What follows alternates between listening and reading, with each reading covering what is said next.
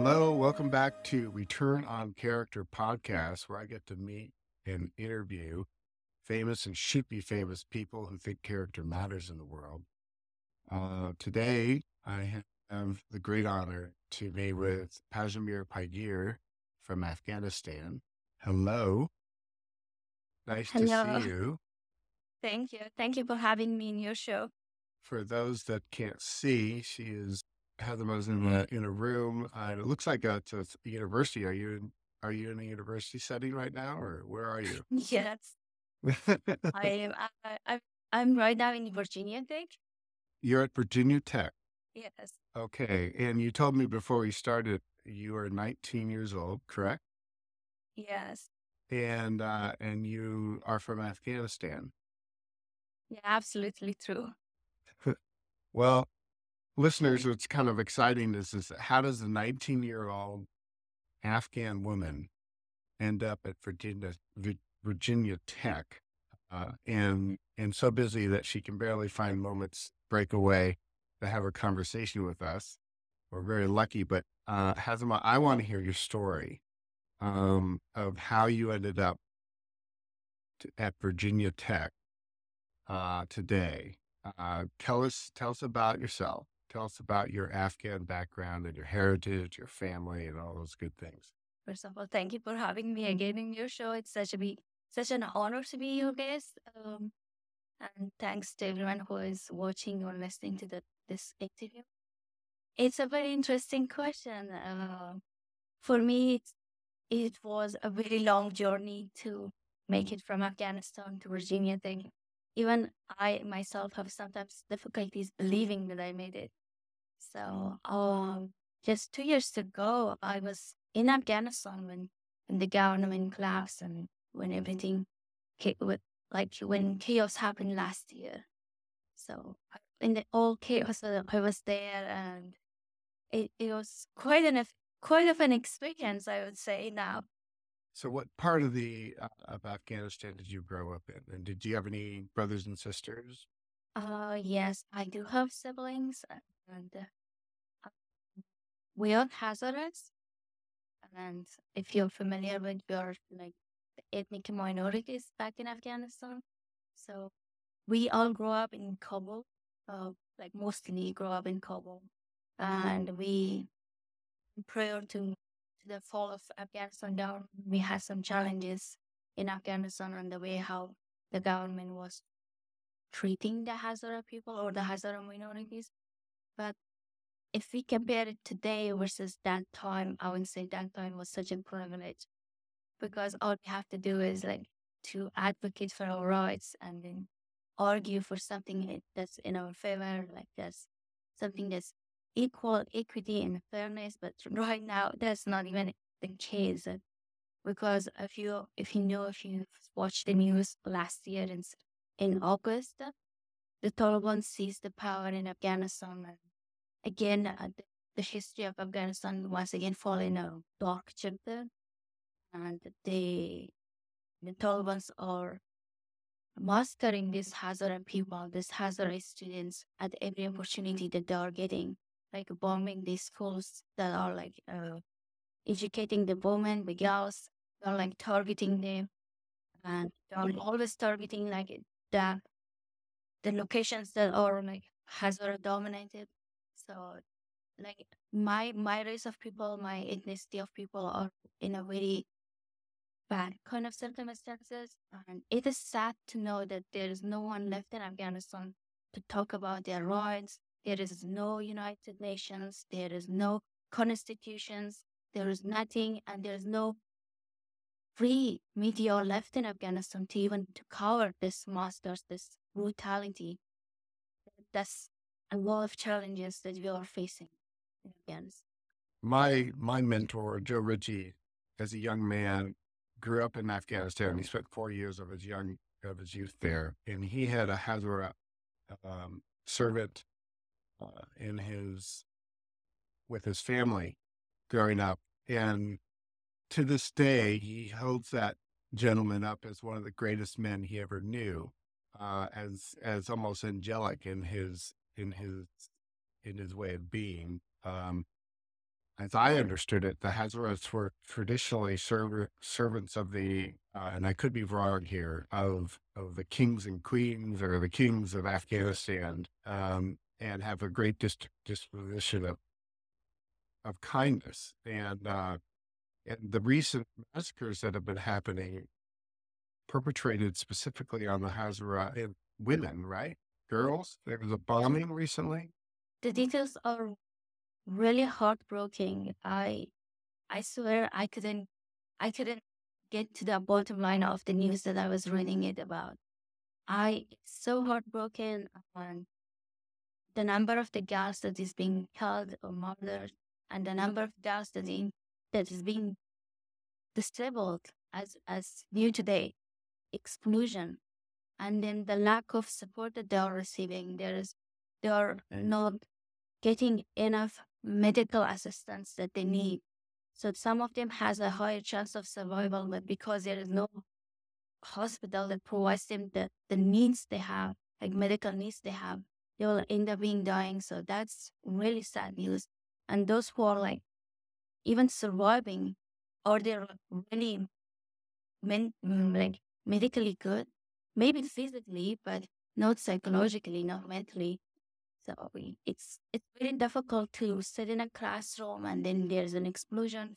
All of your classmates dead and you you are the only one who survived. So I, I do feel how how that is the survival kind of guilt, how they're feeling bad about being the only one who survived when all of their friends are gone. So do you have some survivor guilt yourself? Can you tell us your story? how you got out of Afghanistan? As I mentioned, it's been a long journey for me to make it into the.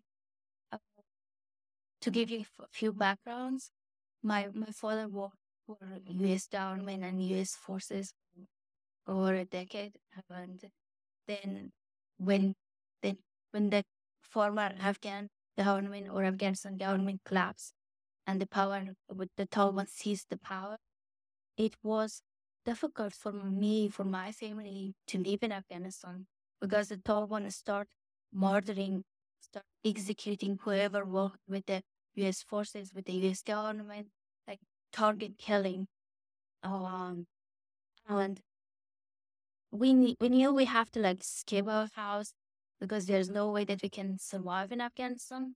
So we we go to the airport and try to escape through the airport. The airport was the only leave Afghans. All other mm-hmm. places closed. The borders were closed. They were all under control of the Taliban. And if if some of you may notice or see in the in the news, outside the uh, the Kabul airport was a chaos. There was a crowds of people. Everyone was fighting for their lives. Everyone was trying to get into the airport and then leave leave the country. And then on that chaos, I kind of get separated from my parents, uh, from my family, because it was so crowded. People were like pushing, pulling one another, and there were like a massive amount of people. At one point, I had I had this this feeling that I do have lack of oxygen. I cannot breathe, so I had to like make my way out of the crowd so I can survive, like I can breathe. And then when I look back, I I realize that I cannot see my parents. It take me hours to wandering around looking for, for a familiar face, looking for my parents, for my family, but there was no track of it. There was thousands, thousands of people. Uh, even and you were 17 or 16 uh, roughly at this time? I was 18. 18, okay. Yes, and then it, it was it was heartbroken and I thought that I'm not gonna see my parents ever again. And then there was no way that I can contact with my parents or my family because we all left our house and escaped. And soon after that, our house, our car, everything were like being seized by the Taliban. They were like in search of our house for, for my father. And then they couldn't, but they they take it away mm-hmm. everything. So we we weren't having a specific locations so that we can go all back to some same location and find one another. because my father said that we have to like constantly changing our locations for the rest of our life as long as we are staying in Afghanistan. And it was difficult because they also destroyed their phones because they don't want to be dis- like tracked by the Taliban. And at that point, we had no idea what kind of technologies the Taliban are using. As I mentioned, it was the collapse of Afghan Afghanistan government was a shock for all of us. We did not anticipate that would have happened. It was so quickly, so sudden happened. You know, fear like was dominating every aspect of your life. You didn't know if they're like listening to the phone calls, they're tracking the uh, WhatsApp messages, what they are doing, how they did it. Like it was, it was still the questions that everyone asking it. So, uh, and I had this uh, uh, no way of contacting my parents, and then I received a text message from my colleagues uh, from Asian University for Women. Uh, we, we were all students in Bangladesh, but because of COVID started and the COVID lockdown, if anyone was familiar with. So had to, we forced to go back in Afghanistan and attempt to study online. But some of us has difficulties studying online because in Afghanistan we had lack of uh, electricity because the Taliban were constantly sabotaging the power facility, and we did not have access to uh, stable internet connection. So without those two uh, components, it was very difficult to to continue your studies online. But somehow our uh, university was uh, organizing these buses, seven buses to take us to the airport and then eventually uh, leave the Kabul airport in a charter flight. So, as as I understand it, you're you were in Bangladesh with a group of Afghan students during Yeah. COVID. You were shipped kind of back into America into Afghanistan to do remote studying. How many of- girls were there total in the uh, that that were moved back to Afghanistan from Bangladesh? Uh, in the beginning, it was uh, around 180 students. 180. Okay. Yes. And then, and then, did your parents ever f- get into the uh, into the air base? Was your was your father successful in getting out? What happened to them? Then we'll go back to the girls. Yes, I'm I'm so grateful for every everyone who helped my parents, my family, especially to Mark Yuan organizations. They they were they were really generous and kind in helping individuals like my father that been left behind. Um, so my father did not get to the Kabul airport and did not leave through Kabul yet. They leave Afghanistan later through a charter flight from another province because it was it was a really chaos and get into the Kabul airport and almost impossible because every gates to the Kabul airport was being guarded by the Taliban. It was under Taliban control. So unless they want it, you cannot leave the Afghanistan. Yeah, it, was. So, I, you were your parents were trying to get out their own way. You were with your your your students um, from Bangladesh. That when you Afghan women that went to Bangladesh came back to Afghanistan, you're stuck in Kabul. You can't get in uh, to the airport. Um, you have roughly 180 students, and the Bangladesh group was organizing a way to get you guys out. Uh, is that correct? Tell us what happened. How did that how did that come to be? yeah, the initial plan was like we get into the Kabul airport and then the Kabul airport through a charter flight that was organized. Uh, but the problem was we did not manage to get in the Kabul airport in time, meantime. Like we tried several times over course of seven to eight days. Like we every attempt that we had lasted like 24 hours, 56 hours, and we were in these passes. We did not have to food to eat or water to drink or even to use their own restrooms. So those are like the really essential things that you can. It's difficult to survive it, but every attempt lasts longer than we anticipated, and we did not manage to pass the gates because all of those gates were uh, controlled by the Taliban. And they were like not allowing us to, to leave or cross the gates to move, to get into Kabul airport. They threatened us if they ever saw us, they were like shoot us, shoot us without mercy. They threatened us multiple times. They um, they beat our driver, the bus driver. They uh, sh- they they fire shots at the buses. They did everything. Uh, in conclusion, to create fear, to to discourage us to leaving against. But whoever gets into those buses, we all were clear that there's no future left in Afghanistan for us. So it was either we're gonna die or we're gonna leave. But the both case scenario was far better than living under the Taliban rule or under the Taliban down. So we persistently going to the Kabul airport once they were like forcing us to leave one gate, we would have like circling around the airport trying to get from another uh, gate. How many buses were circling around? Seven buses. So seven buses had to coordinate driving together to various different locations. Yes. that that in itself is very chaotic, and they're all full of women. Is that correct? Absolutely. They were like full of women, and they're all full of like um, 17 to 23, 25 years old, like maximum. This was like the range of ages that we were in. So we all are like um young women, in other words.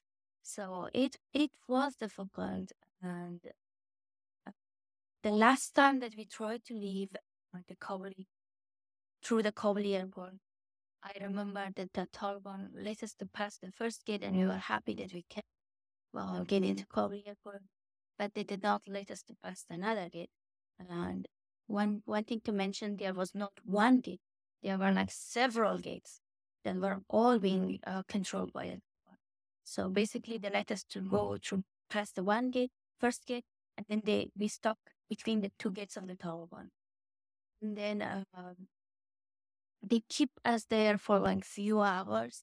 And it was getting 1 a.m. in the morning, and I was feeling starting feeling uncomfortable because it it's not seems okay that keep us there. And then I could have seen from the window uh, the bus and all other cars, all other buses, uh, they're all like being forced to leave the area. Even those buses that have uh, foreign nationals, like not the Afghans, uh, but the foreign nationals from, for example, European country or Americans, right? Um, they were like all being denied. They were being all for for they were the Taliban were forcing them to leave the area. But for our case, they just kept all of our seven buses in a row between two of their gates, and it it was one a.m. that they start uh, forcing civilians, people to leave the area as well, like the individuals that were like hanging around. They start forcing everyone to leave, and I I, I get more uncomfortable because something was my consciousness was keep telling me that something is not right. I think like they were planning to do something and they they, they want no witness to be left behind. And uh, to, to give you a quick story, when I was growing up in Afghanistan, we had this history class and we had this history subject that we were reading in our textbooks. And in the Taliban, uh, during the Taliban first regime or the first time that they seized the power, there were many cases, many histories that a group of people gone missing, a group of village gone missing. They murder everyone. They they, they seized everyone. That, that the, their families, their relatives, their friends never knew that whether they're alive, whether they're dead, what happened to them, where they are. So uh, that was the last. That was going through your head.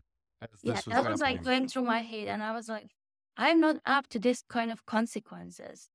And then uh, I start um, texting my sister her name is Ozada. she is my personal hero. I, I am truly loving her. She is, she is a savior to me. She was in Nebraska and she was studying a master's degree um, in the University of Nebraska at Omaha at that time. And then I contacted her because she was the only one who I left who I had the contact or I was in contact with. I texted her and I said like, okay, this is what is happening and this is going to be the last text message that you'll receive from me. And she's like, hold on, I'm gonna go find help. I was like, oh my God. I did not believe anyone is capable of helping us at that moment. I was absolutely giving it up on it. I was like, this is like the last text message. This is probably last few minutes of my life. She at least can stay on text message with me and say like, okay, have a hit day, stuff like that. But we all know that for young women in a in a war situation, in a conflict, the last or the best case scenario is that they are being shot and they are being dead. At least that's dead with the honor. But there are far worse case scenarios that could have happened to women like that. Like they could have been raped by the Taliban. I still don't know. They, they might have planned to do. We, we might have like been sexually harassed by the Taliban or being forced to talk to marry the, the Taliban soldiers. So those are like the worst case scenarios that could have happened. Like a part that they could tell us, killing us was far better than all the other three that I mentioned to you. So and then she she texted me and said, "Look, uh, my father friends uh wants to help you," and I was like, "What?" I I did not know, but as I mentioned, my father worked with the U.S. forces for a very long time, and he had a lot of friends uh, from U.S. forces that were like some of them still active working with the U.S. forces, some of them like uh, retired, but the bond, the brotherhood, the friendship was very strong. Then when my sister approaches them and said, well, my sister and her friends are at the gates of Kabul. If you don't help, there is no one else to help. And they all agreed, they all immediately responded to the call to my sister and they immediately get into connection and they, they tried their best, the all forces, the all resources they had to help us. And after this day, I'm very grateful to every single one of them for for the bravery, for for everything that they did for for me and for my friends. Because of them, we made it to United States. So.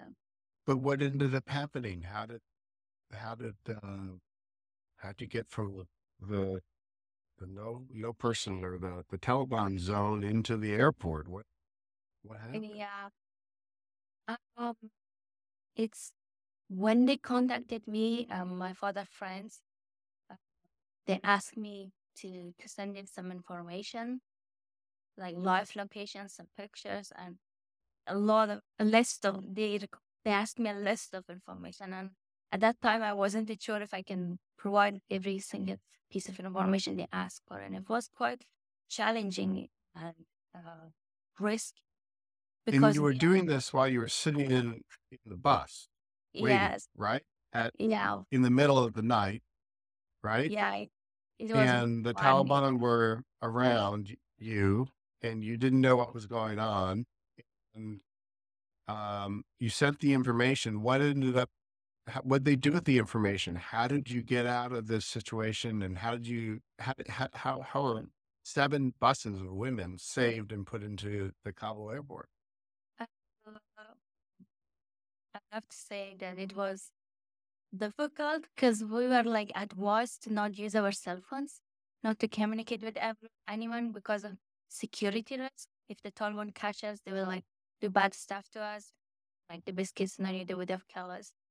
And at that time, I had these feelings in me that do I really want to take the risk? But then I managed my fear and I said like, someone has to do something.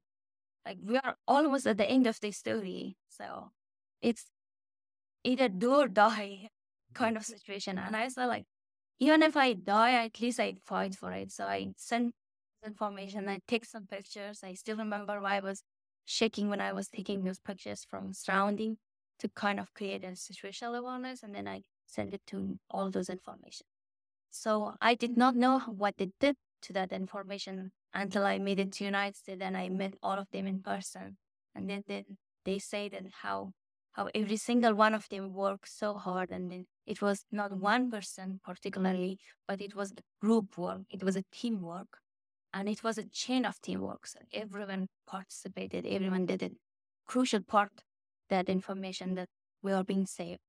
Uh, when I send them them information, they send it to another organizations, and that organization send it to another individual, and then that individual uh, finally send it to Ministry of Defense, and then someone else contacted the Ministry of Defense and saying like, okay, this is an emergency situation. These girls need help. They are, that is the last moments of their life, and we need to support them. So finally, the information is being transferred to someone who was in charge, in charge of making decisions and doing it. And then that that person released the decision and we are being saved. Up to now, up till till they, we don't know the the terms of negotiation between the United States government and the Taliban. So they had to negotiate your release. I guess yes, it Mhm. is enough because the Taliban was not letting us to pass the case under any other cir- circumstances. And one thing uh, to remind you, it was the day after the uh, the Kabul airport explosion, Right. uh, the explosion that caused the death of like uh, massive civilians and also like around 13 U.S. servicemen and women, the soldiers that they died in Kabul airport. So our our day was like it, our releasing or escaping day was the day after that explosion. the day after. So people So, were yeah. on edge. And a lot of things were like really sensitive. Mhm. Uh, one thing else to, to remind you, like the U.S. forces were in the Kabul airport. They were like ready to evacuate people who worked with the U.S. government, United States government. And the problem was no one was showing up. And they were thinking that maybe these people are facing fear that not showing up. But the reality was different. Gates all were being controlled by the Taliban. And the Taliban was not allowing anyone to get and pass the, the gates see. and get in Kabul airport. And they would have said, okay, we don't have problem. Don't, no one is showing up to leave the Afghans. So it was a kind of miscommunications, stuff like that. But that's tell me about the moment whenever what was it in the morning when when did you finally get released when did the buses start to move and what was the reaction like in the bus I cannot describe the feelings. I don't know. We were scared. We were frustrated. We were like, uh, we did not had sleep uh, for a long time. So we were not, we we were not quite sure that we are being safe because the buses were start moving and we don't know what they're gonna do. right And to, to mention this, we were right in front of like the Ministry of Interior that was turned into the biggest Taliban camp, like biggest military camp for a Taliban soldier. Like our buses were right in front of their uh, biggest military camp, and we were not sure what's gonna happen. Either we are going to be saved or we're gonna go face some some consequences that we never think about. We all know that what the Talibans are capable of doing it. The violence, the brutality, especially towards women, are indescribable. And then, but we eventually made it to Kabul airport. So it was still disbelief, but we were kind of happy, or I would I would not say happy, but I would say positive. We became more positive. We became more hopeful that we we are going to have a, a future, and we're going to survive this. But but before they letting us to uh, to get to pass the final gate, they take away everything we had from us, like our bags, our jobs, and everything. The only thing they let us to carry was our passports. And then um, the biggest challenge was they take away the two of my friends, uh, taking as a hostage, like bribing them, and then saying like bringing some un- unacceptable excuses, like their names are misspelled in the list that we receive, their passwords number or in. We knew that those informations are not acceptable and not logical. And then they they take away and they say like we are not letting this girls to, to go and join you. And the other girls that were in my team, like the other 150 students, they were all happy. about the outcome, about about the door being saved. And at that moment, I was not ready to leave that those three girls behind because I knew for sure, for hundred percent sure that anything that could have happened to, to our entire group this time, it's gonna happen to them, three girls. Mhm. And to be to be honest, getting on those buses, trying to leave Afghanistan, I kind of like getting separated from my family. I couldn't do anything for my family. I didn't even know what where my family is, how they were doing. So I I, wasn't ready to leave these these girls behind. As soon as I get into the Kabul airport, I start um, asking around the soldiers, who is the captain, who is the, the commander, who is in charge in here, and then they show me the captain, and I had to like talk this conversation with this captain, and I had to like, uh, kind of have to convince him that he needs to do something. He needs to still uh, go and save those three girls, and then he said he cannot do anything unless he is being he received the order uh, from the DoD, the Ministry of Defense in the United States, and then that's how my Mhm. father once again came into the play, and they what they did for uh, the entire group this time, this they did it for these three girls, and then the same piece of information carried out, the same chain of uh, command, and then finally someone released the decisions that those three girls needed to be saved, and this captain go and pick the girls from the Taliban. And hours later, those girls rejoined us in the Kabul airport. I'm I'm so grateful for everyone who had this. I, I know that they don't know who I am or who who any one of us was or were, but they helped us because they believe that we are human and we are worth saving. So I'm I'm really grateful for their courage and their their desire in, in putting themselves in a positions to help. So I'm really grateful. So of all the girls that um, got into the airport, you were the only one that fought for those last three girls. It was kind of the case scenario. Active character and courage.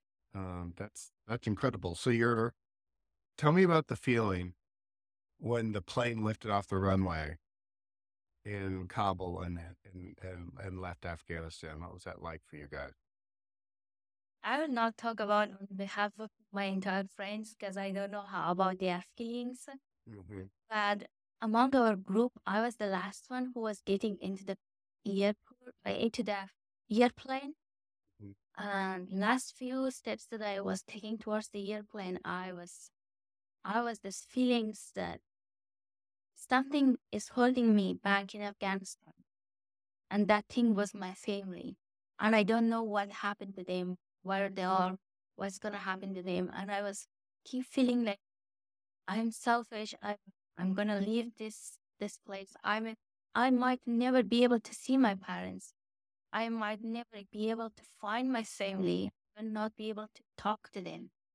What will happen if the Taliban uh, find my parents, my family? What will they do to them? Uh, and I was feeling I have this this fight with my consciousness, and some part of me would have said like I should get into the airplane and leave Afghanistan think about future, think about positive things that that will happen in our life. And someone has to survive so that he can narrow the story to other people. So I was I was bringing reasons for myself to get on the airplane and and leave, justifying my decision. But in my heart, I still like feel like mm. I made a very selfish decision.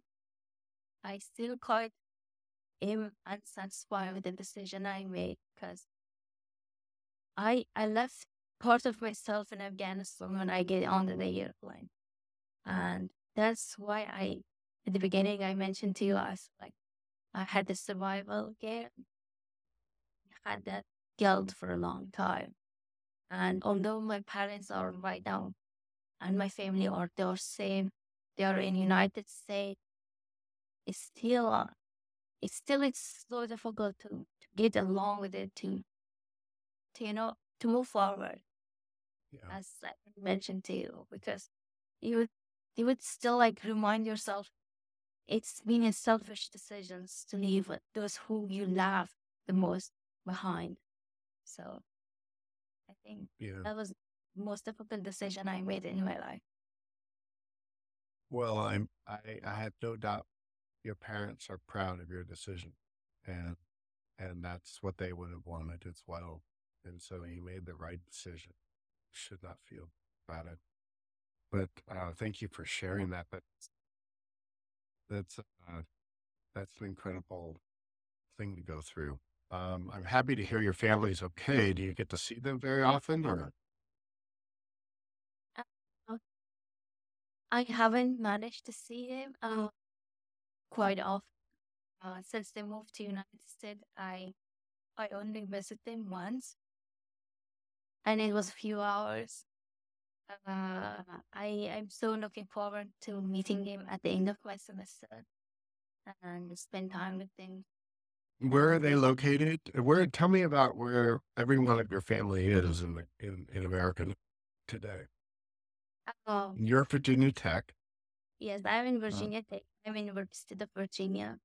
My mhm. sister Azada, my personal hero, she is also in Virginia. Uh, she is in Northern Virginia. We're like five hours away. And my parents and my younger brother, they're in Pennsylvania instead of Mhm. Pennsylvania. Okay. All right. Well, tell me about what you're doing today and what's what Matt. What do you what do you care about most today, and and and how can we help help you and and the things that you want to see happen in Afghanistan and and for the Afghan people. Uh, thank you for asking these questions. Well, I'm right now studying fintech and big data analytics. It's like financial technology and data analytics. I'm doing also minor in computer science. And I'm so looking forward to increase my knowledge and skills in artificial intelligence because of what I I have this vision of building, uh, developing modern financial system post Taliban Afghanistan. Um, and the reason why I'm doing this is the way I left Afghanistan, the way I was forced to leave Afghanistan was brutal and unacceptable.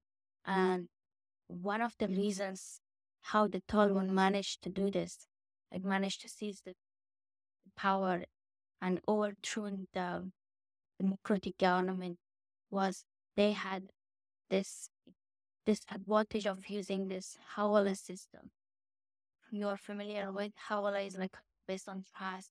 It existed since like 8th century. It is the very old method of, of it's one part of one piece of like financial system, but it is a crucial piece for countries like Afghanistan.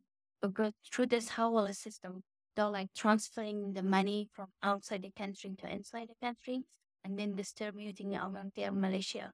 And there there is no way for the government to track the movement of the money, the flow in or flow out of the money, uh, or how the money is being in or how money is in circulation or being used in an economy. So it was it was how they gradually seized the power, gradually uh, increase their own power uh, and, and Is this influence. is this an electronic system that they're using, or is it a cultural exchange? Tell, tell, tell us, explain a little bit more how it works. well, Hawala is uh, what's happened in the Hawala system is there's two persons, like person A and person B, and then if you want to transfer money from outside to inside the country, what you do is you go to the person A and you give your money on pers- to the person A and you say like, I want my money to go to, to the other country that the person B is located. And I want my family, friends, or someone you, you mentioned someone name, he or she pick up the money. And then you see there are no physical flow of money that they can like track it down. So it's kind of based on trust. You trust this person, you give your money, and then the other person on the other country give the money from their own pocket to that person. So it's kind of trust Hmm. that you do. it's for, for Taliban, for terrorist group, it's the best method that they can use to uh, move their monies. For civilian people, for common people, for uh, normal people, it's it's been a struggle because they they are being scammed many times because this this system is very corrupted. Uh, they are being a lot of fraud that they they go and trust their, their money, their little savings to these people and try to send their money to another country to their uh, to their children who is trying to get an education or working or doing other stuff and they cannot do it um, because the person taking your money and the next day then you go you cannot find that person on that locations and the money and the person is gone So this has, has inspired you to do what you're doing today what you want to do. But tell us about that. I think i'm mo- motivated to do this thing because i believe uh, if managed to develop a modern financial system especially using artificial intelligence we can or we can build a system that is more resilient, transparent, and most important, it's, it will be on the control of the government. Not a corrupted government, not the government of the Taliban, a democratic government for after like the Taliban, like post Taliban government. Like it will be something that the people will have access to it. And then they can have their money transferred, they can have their uh, better financial system, like better flow and management of the money. So they're not being corrupted. They're not being, uh, they're not going to face a lot of struggles. And the good thing is that it's auditable, taxable, and and the government can understand that okay, if a huge amount of money getting into the country or getting out of the country, they can like investigate. They can ask about it, what's going on. So to ensure that terrorist groups like the Taliban will never never be able to to grow power through illegal money. And also the Hawala system is the main the main financial method that is being used by human trafficker, uh, sex trafficker, labor trafficker, and money laundering. So it's it's essentially the center for all kind of corruptions and crimes. So this this new system will replace the old system and eventually it will stop the practice of uh, illegal transfer or illegal usage of money. And then, and then as soon as you have like something stable in the, in the market, I believe that it will lead to establishment of the stock market in Afghanistan, invest, uh, start by investment in Afghanistan because we have the, the control of money and we have the control of money in Afghanistan. So people, mm-hmm. the government system, and they will not investing in outside country just like uh, right now that they are doing, or in past 20 years that they were doing. They will rather be inspired to, invest in Afghanistan. And then economic over time will grow. And then the economy, we have a better economy, we have a better standard of life for human, for people of Afghanistan. So I think at the end, everyone will be better off and everyone will have a better uh, life. And that's that's what I'm inspired. That's why I'm like trying so hard to do this. What year are you in school? I'm I'm freshman right now. Yeah. You're a freshman. Yeah, I changed um, my major to fintech.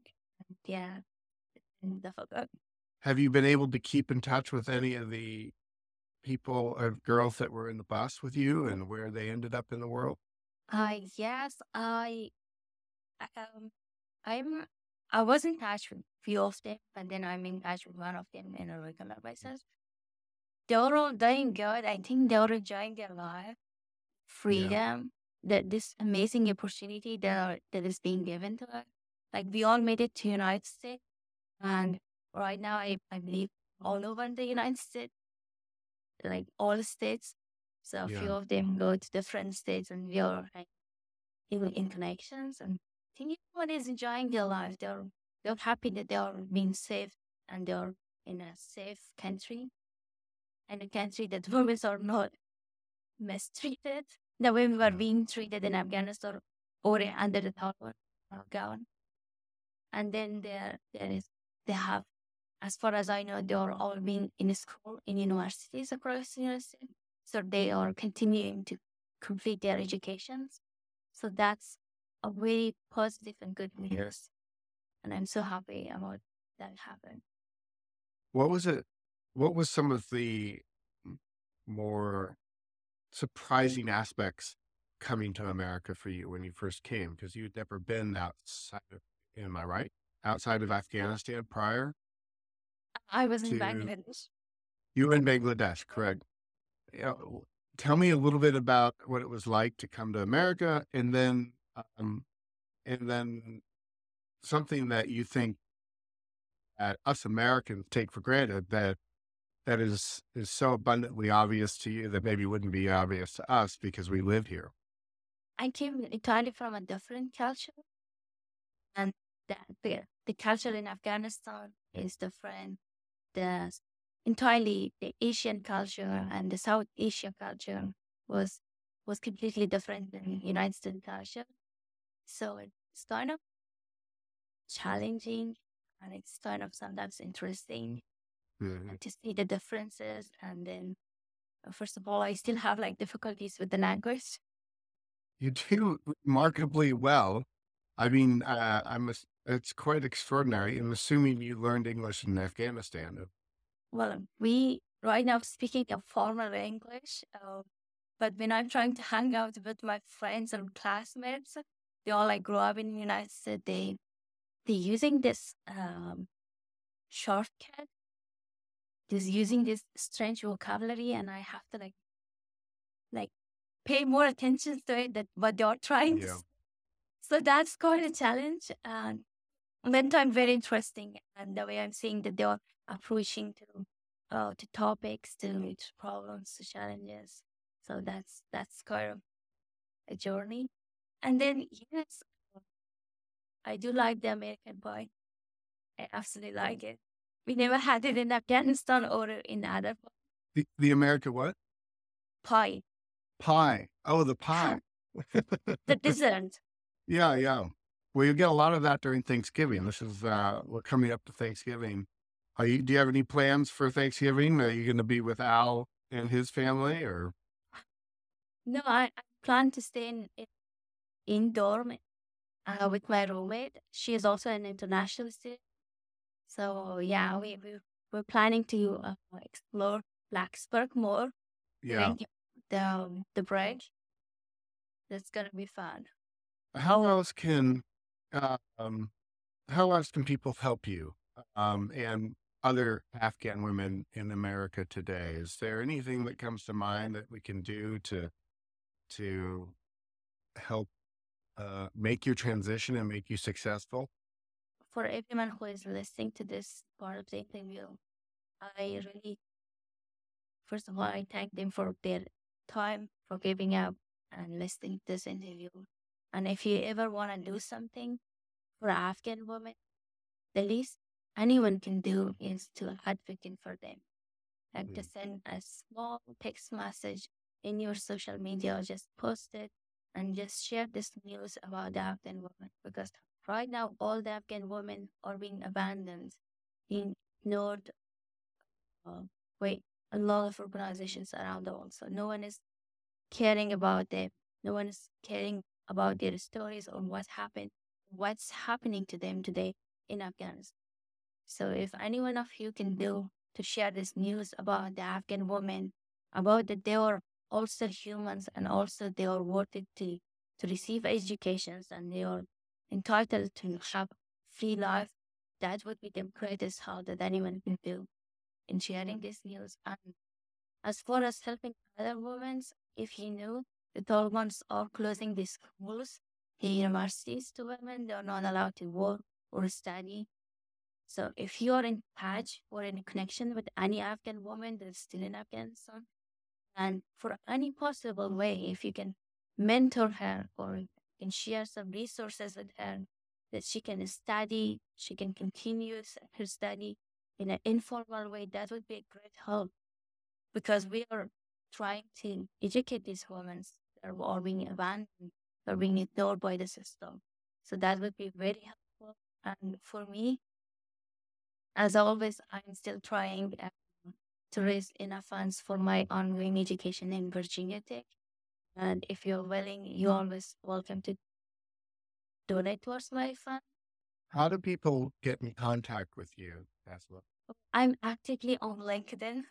So that's the best way that anyone can contact me. But I also have a website that uh, a lot of information about me is available on the website. They can like visit the website and there is a contact information provided and they can like get in touch at any time they want. Well, thank you so much for being a guest on the Return on Character podcast. We really appreciate it. And, uh, you know, it's people like you that make the world a better place, and we're thrilled to have you um, and to know you.